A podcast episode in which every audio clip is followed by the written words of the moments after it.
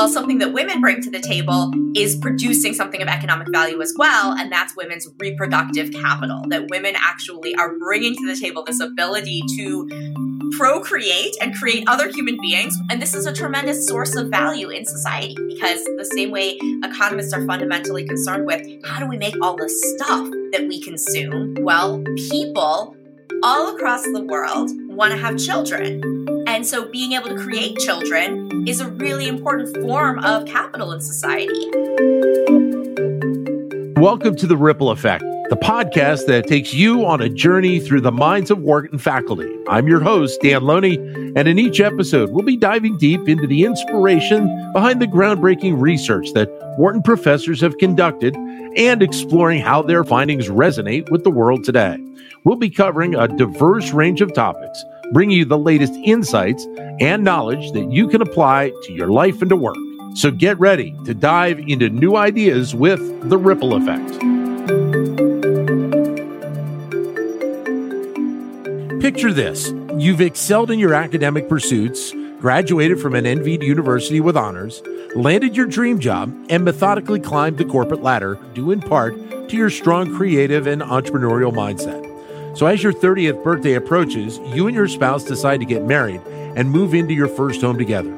The next question on your mind is whether or not the time is right to start a family. However, the outcome of that question often differs greatly depending on your gender. Our guest today, Corinne Low, has dedicated her career to exploring these questions and has developed some innovative ideas on the matter. In today's episode, Corinne will provide valuable insights into what she calls reproductive capital, or the economic value of fertility, and the kind of trade offs women face when it comes to balancing their career and family timing.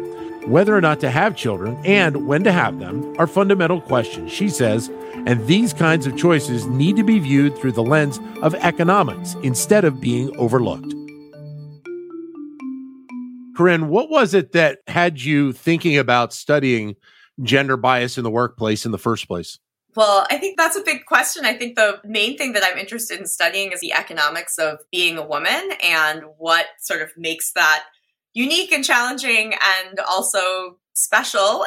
And um and so you know i wanted to really study the issues that were facing women with the same seriousness that we apply to the rest of you know economic science. And so yeah i think it wasn't so much starting with the perspective of gender bias but starting with the perspective of you know if economics is the science of maximizing subject to constraints subject to scarce resources what are those unique constraints that women are facing? What is that maximization or optimization problem look like from a woman's perspective? And how can we use the same tools that we use to study how firms make decisions um, and how consumers make decisions to understand the sort of um, unique spectrum of decisions that women need to make? And so, research like this is it's being talked about.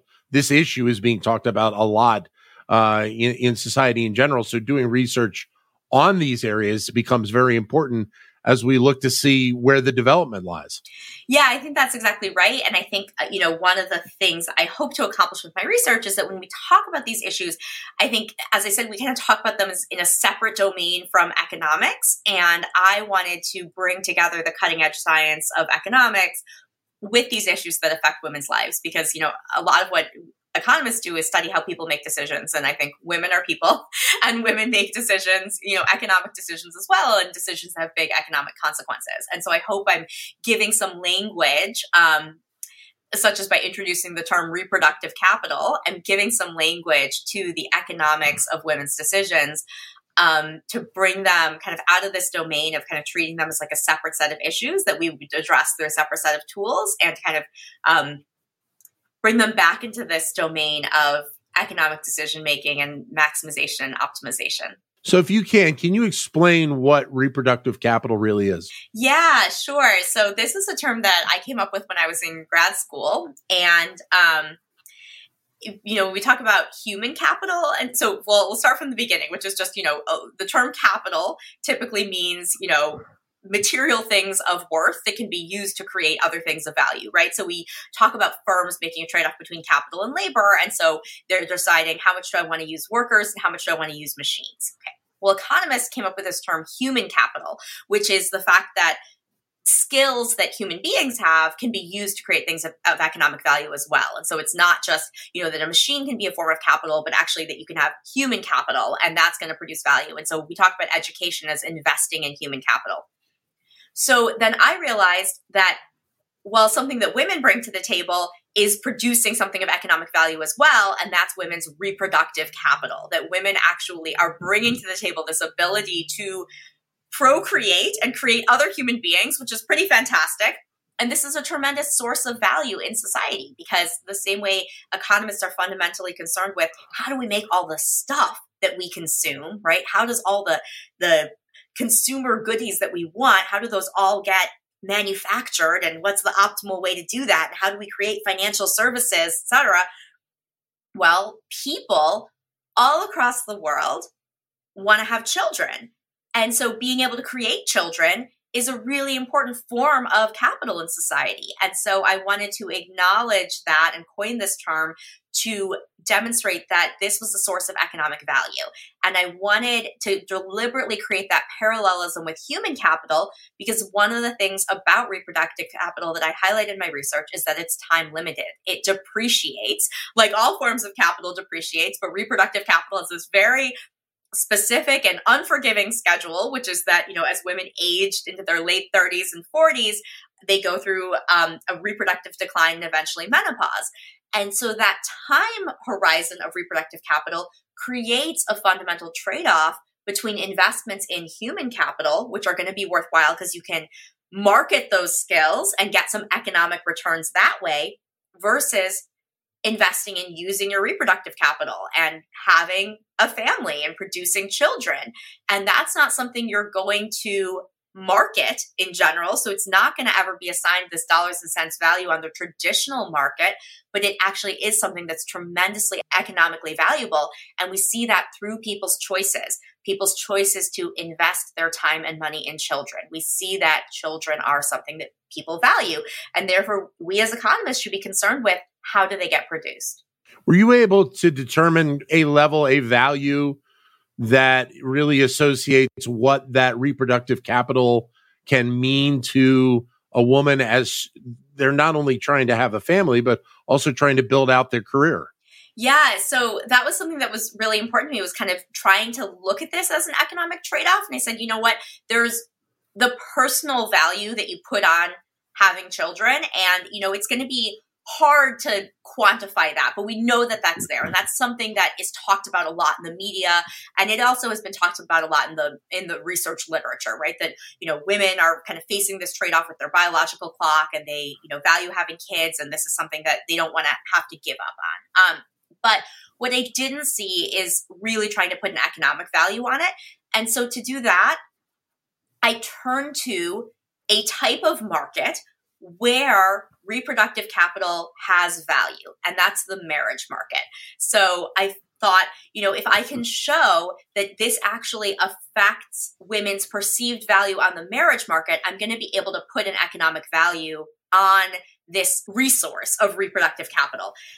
And so what I did is I actually used a study where I randomly assigned age and income to dating profiles. And then I had men rate these women's dating hmm. profiles with randomly assigned age and income. And what I found is that for each year that a woman ages after age 30, she has to earn an additional $7,000 a year to get the same rating in this experiment. And because the age and the income are randomly assigned, mm. I can attribute it to, you know, it really is just that age that's driving this. Whereas if I use data from the world or from, you know, a dating site where I saw who was interested in whom, I wouldn't be able to separate out the fact that somebody who's older has a lot of other things going on in her life, right? Somebody who's older might be more likely to be divorced. They might have a different photo. They might have a different career. But here I was randomly assigning the age. And so I'm holding that profile constant and one person is seeing her at 35 and somebody else is seeing her at 36. And then I'm able to value what does that extra year mean? And I hmm. found that it was worth the equivalent of $7,000 of annual salary. And that was showing that men really valued hmm. reproductive capital from their potential partners. And then the way I was able to show that this is actually about fertility and reproduction rather than other dimensions of age was that I found that there was not this preference for men who already had kids from a previous relationship. And there wasn't this preference from men who didn't have good knowledge that there was a fertility decline between ages 30 and 40. So if they thought, oh, that's not something I have to worry about until like 45 or later, they didn't have the same preference where they showed declining ratings over that 30 to 40 time span. Um, and it also showed it was stronger for people who wanted a more serious relationship, who wanted to get married and who wanted to have kids. Whereas if you thought this was because you wanted somebody who was young and fun and cool to go drinking with, you might think the people who were looking for a more casual relationship would actually have that stronger preference for younger age. But it was actually the people who wanted to get married and wanted to have kids who showed this strong preference. And so therefore I attribute this preference to the market value of fertility. And it's not the traditional market where we're able to put, you know, a price on it because it's going to be sold, but it is a type of market where you're making these trade-offs between all these different possible traits in your partner. And one of the things that makes a woman more attractive on the marriage market is bringing reproductive capital to the table. And so, of course, it has personal value whether or not you're able to have kids and this trade off you might be making with your career. But I wanted to show that there was a real economic cost to it as well. So that for women, if they were thinking about making an investment, you know, let's say their manager says, I want to send you on this assignment to Asia and it's going to be really good for your career, but you're going to have to work 80 hours a week and, you know, be totally 100% focused on, you know, launching this new team. And that's going to cause you to say, okay, this is going to delay my timeline for maybe getting married or having a family. It's going to increase my earnings. It's going to, so it's going to be good for my human capital, but there's going to be a depreciation in my reproductive capital. She's facing an economic trade off there where, you know, there's value that she could be making and money she could be earning by making this investment, but there's an economic loss from making it as well. And so I wanted to put it in those terms to show that this isn't just a personal decision, this is an economic decision. And, and so, realistically, for a, a, lot of women, this is a, a, a decision that they have to make in terms of their career slash in, in, in correlation with their personal life uh, in order to see what they value the most at that particular time. Yeah, but I think you know, it's not just about what they value, it's about them sort of maximizing this economic equation where these are two things that are both valuable. And, you know, she has to make a trade off between them. And so I think you're absolutely right that the issue here is that both things are valuable. And in some ways, our society is not set up so that you can have it all at once, right? And so that's kind of exactly the policy recommendation that I would make is, you know, we can make this trade off easier for women if we make it more possible to do both things at once and we make there be less of a trade-off between maximizing your human capital and maximizing your reproductive capital. With this information now how do you think that this impacts the the consideration of women when they're thinking about planning their careers or they're thinking about planning their lives? What, what do you think the background is there? Well, I this is something that women think about, and this is something that women sort of inherently know. And it's kind of hard for people who are not women to maybe believe that because it's not something that they've been faced with all their lives. But I have this paper about Israel making IVF free. And what we see is that when IVF is made free, you know, from a naive perspective, you might think, okay, that's going to impact the women who are like you know, between 35 and, you know, early 40s who haven't had children yet, and now they're going to be able to use IVF to have children. But we actually see a tremendous impact on young women who are looking forward and planning their life and now they know that this technology is going to be available to them later in life. And so they make the decision to delay marriage. They make the decision to finish the degree. They make the decision to break off the relationship that was only so so and maybe, you know, play the field a little bit more and wait for somebody else. We see them increasing their representation and getting graduate degrees and fields such as um, being doctors and lawyers and um, professors and things that require these long term investments. And so we see young women making decisions in anticipation of how this reproductive time horizon is changing based on the introduction of this new technology. And so I think this is something that women know is a real constraint and they inherently plan around and they think about it and they talk about it um, and they talk about it with their with their mentors and you know they eh, map out their careers relative to this reproductive constraint And so, as much as in some ways, maybe my research is depressing and I'm showing, oh, now you have this other constraint to think about that it's also going to affect your appeal on the marriage market and it's kind of worth this much on the marriage market. I hope that it also makes women feel seen because they've been making this trade off. They've been facing this fundamental, you know, catch 22 of like, you can't do both, you can't have it all.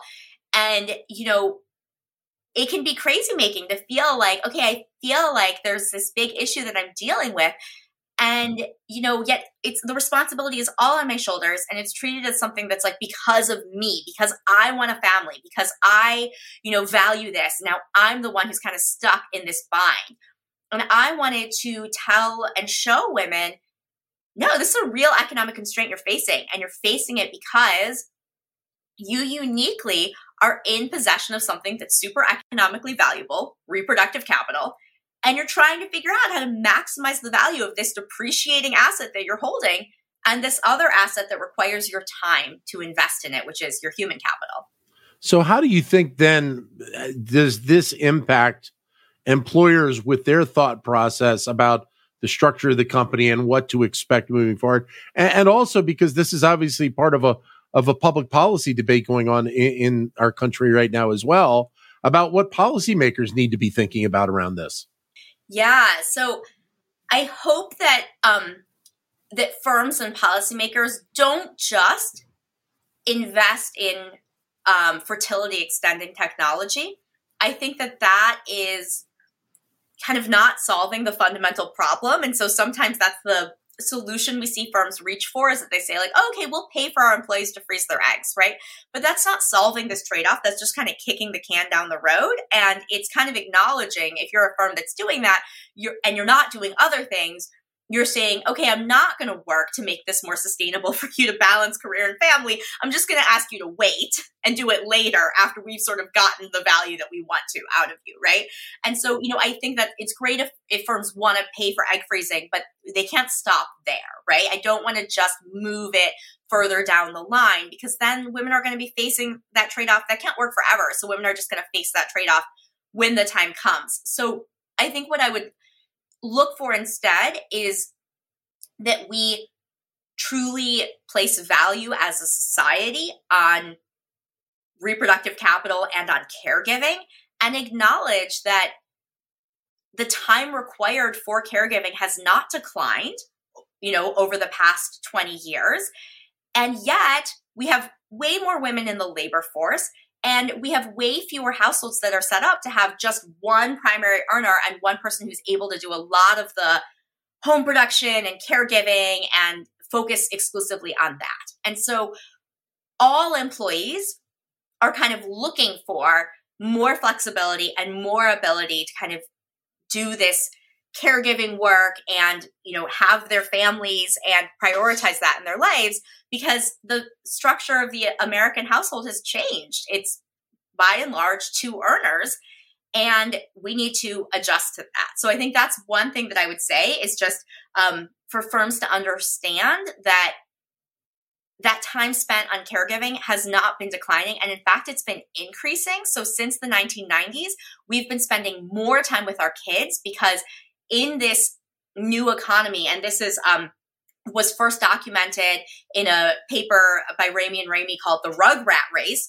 But in this new economy where our children's human capital is such a determinant of their future success, parents are investing a lot more time with their children and we understand a lot more that the time we put in results in the outcomes that they have and the achievements that they have later in life. And so parents are doing a lot more intensive parenting and that's not something that you can solve with a machine. So throughout the 20th century, we saw time at home be replaced by machines like dishwashers and washing machines. And so for a little while, it got easier to do the work at home because we had technology. But technology can't replace our time spent with children. And so what we've seen over the past 25 years is that time going up when we look at surveys like the American Time Use Survey, we see people spending more time on caregiving, not less time on caregiving. And so that's not going away. And so it's something that firms fundamentally need to address. And so that's my first big message to firms is think about caregiving as work that all of your employees have to do and figure out how that fits in with the work that they need to do for you. And my second big message for firms, which is I think part of that, is rethinking flexibility to mean not just flexibility during the work day, but flexibility across the life cycle. So during the workday, it's kind of part of that first big message is, you know, we've recognized like Zoom is a great technology that we can use to like, you know, not necessarily require people to be in the office when their kid is homesick, right? Or, you know, breaking up the FaceTime so that, you know, you don't need to stay at the office till 8 p.m. and miss family dinner. Maybe you go home at five, have di- when your kids get out of daycare, you have dinner with your family and then you log back on after they're asleep and, you know, get that last hour or so of work in. So that's flexibility across the workday. And I think that's something we need to invest in. But the piece that I think is new with this understanding of reproductive capital and its kind of specific schedule of decline, which is that it really depreciates most rapidly during a woman's 30s, which is the same time her human capital tends to increase in value and we see salaries going up the most, is that we need flexibility across the life cycle. So we need to say, why is it that the typical career path is you get your MBA and then immediately you jump on the partner track at the consulting firm or at the investment bank or that high investment period in whatever firm you're in where you're expected to put in, you know, 75 hours a week when you're in your 30s and that's the time when reproductive capital is declining. Is there a way to build in flexibility across the life cycle so that women can make some of these investments earlier or later and be able to have more time to actually maximize the value of their human capital and their reproductive capital. And as we see people's working lives extend into their 70s, there's no reason why women shouldn't be able to make some of these big investments in their 40s and be able to have the type of high powered careers that we see women dropping out of because firms too often force them to choose. Thank you for listening to The Ripple Effect. We hope you found this episode informative and engaging. Don't forget to subscribe and leave us a review so that we can continue to bring you the best insight from the Wharton School.